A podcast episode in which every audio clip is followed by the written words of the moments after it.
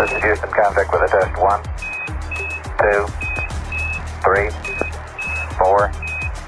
One, two, three, four, five, five, four, three, two, one. End of test. Du lytter til en bonusepisode af Den Nye Rumalder på Radio 4. Mit navn er Thomas Schumann. Og det her er en bonusepisode i en helt særlig anledning. Nemlig, at jeg har lavet et interview med en astronaut, som er oppe på den internationale rumstation. Vi har talt med tyske Mathias Maurer, som er astronaut for det europæiske rumfartagentur ESA. Han har været på den internationale rumstation de seneste 6 måneder, og vil altså gerne være med i den nye rumalder. Det fungerede sådan, at vi sendte vores spørgsmål til ESA, som så sendte spørgsmålene ud i rummet op til Mathias Maurer. Og han optog så sine svar og sendte lydfilen ned til os hernede på jorden igen. Interviewet er lavet onsdag den 27. april, og her kan du høre, hvordan astronaut Mathias Maurer svarer på vores spørgsmål. Hello, Thomas. Greetings from the International Space Station, ISS. Hello, listeners. Greetings from the International Space Station, ISS. I'm ESA astronaut Matthias Maurer. Question number one. Most ESA astronauts have flown on Soyuz. You flew on a Crew Dragon. How was it flying in this vehicle? The Crew Dragon is a very modern and very clean, open uh, structure, so it's way more comfortable to fly in a Crew Dragon compared to a Soyuz. You have uh, lots of room, so you can stretch your legs. Um, you can actually move around during the free, uh, free flight phase, and um, so that was a very pleasant um, improvement compared to the uh, a little bit more older Soyuz design. The Soyuz, however, has other advantages. Uh, for example, the Soyuz is very fast in phasing to the ISS, so uh, within a few hours you can be on the ISS flying on a Soyuz, while on the Crew Dragon it takes you up to one day. Question two What have been some of the most exciting things you have been able to do during your stay? Well, my six months in space have been very, very exciting, and the rocket launch was exciting. Arriving here on the International Space Station, this huge, huge station uh, in the middle of the sky, and uh, I mean, I've been training for this for years, but uh, arriving here was a very exciting, very thrilling, very emotional moment. Um, then floating to the cupola, our window in space, um, it's absolutely the favorite place of all astronauts. Being there, spending time watching down our beautiful, down to our beautiful planet Earth. Um, it's just the best place to be and to take it all in. And then uh, my spacewalk. The spacewalk was definitely another big, big highlight of my mission. Um, it is incredible to uh, like don a spacesuit and then stepping out into the vacuum, uh, working for several hours on the outside of the space station. And our uh, spacewalk wasn't that easy. Uh, we also had some difficult, difficult challenges to overcome, uh, some troubleshootings that we had to solve. But in the end, we were super successful, and it was just an outstanding, awesome day. Question three. You've been on the ISS while relations between Europe, the US, and Russia have gotten pretty bad. That has influenced the mood. Um, has that influenced the mood or day to day work on the ISS? Is it something you talk about with your Russian colleagues? Yeah, obviously, like uh, having the conflict, uh, the war in Ukraine, um, starting in the middle of our mission, had has had an impact on us.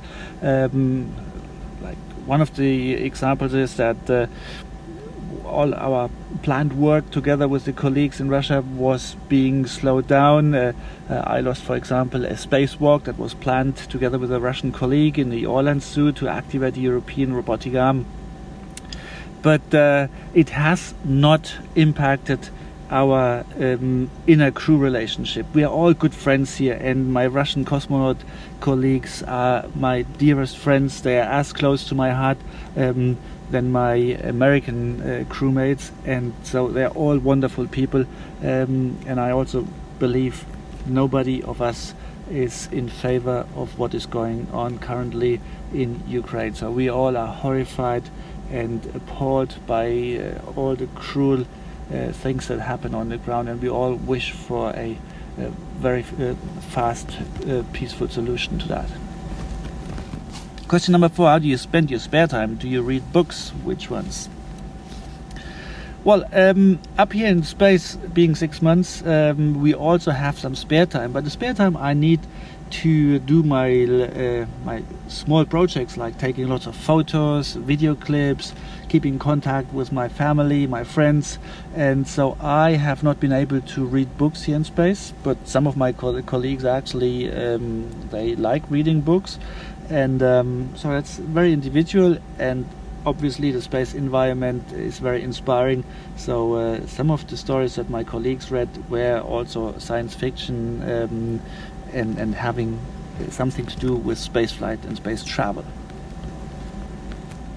Next question. As an astronaut you go through many years of training. There's a lot of hard work going into uh, into the preparation and the stay on the ISS um, why is it worth it in your opinion? Being in space and having this large overview from outside of our planet is such an uh, incredible feeling. It's it's so enriching the experience of riding a rocket to space, um, being far away and, and observing our planet um, every 90 minutes. Every 90 minutes we fly around, so I have 16 times a day, uh, sunrise and sunset. It gives you a completely new perspective. Uh, also the feeling of being weightless, uh, floating uh, like a bird or like a butterfly.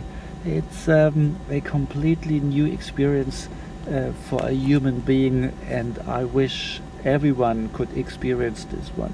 Um, especially looking down to our planet Earth and, and taking it all in, seeing the beauty of it, but also seeing all the scars that humans leave on the surface of our planet by burning down our rainforest or extracting uh, minerals and, and leaving ugly scars on the surface of our planet. So all this you can see one glance from up here and uh, I believe everyone who's been up here becomes immediately a really fervent ambassador for uh, climate protection and, and also for protection of our beautiful planet Earth. So yes, the training was hard, but it was definitely worth every single moment of it. Danish astronaut Andreas Mogensen has been assigned a mission to ISS in 2024 or possibly as early as 2023. He will also be piloting the Crew Dragon as the first European astronaut to pilot an American spacecraft. What words do you have for Andy Mogensen and how do you think he will handle his mission? Well, I know Andy very well. I mean, we've been training together and um, we've been colleagues at the European Astronaut Center for years, and so he's absolutely ready to do this to uh, fly to space for his second spaceflight mission. I mean, he has experience on the Soyuz, um, so the add-on training that he now needs to add to uh, also master the, the, Crew Dragon, it's very little because um, the Soyuz training is way more intense. So it will be a piece of cake for him and I'm sure he, he will become a really good pilot uh, of the Crew Dragon.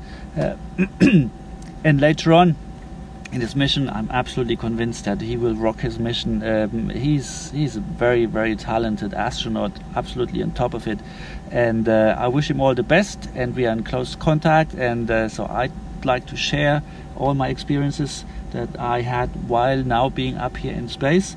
Uh, I called him on the phone, uh, and we also had an exchange via email, just to make sure that um, every mission update, it's, I pass it on to him. First, I pass it on to Samantha as well, who uh, will be um, coming today actually to the International Space Station, and uh, she takes over from me. I fly back, and then uh, Andy will take over a little bit after Samantha. Many thanks. Have a good day.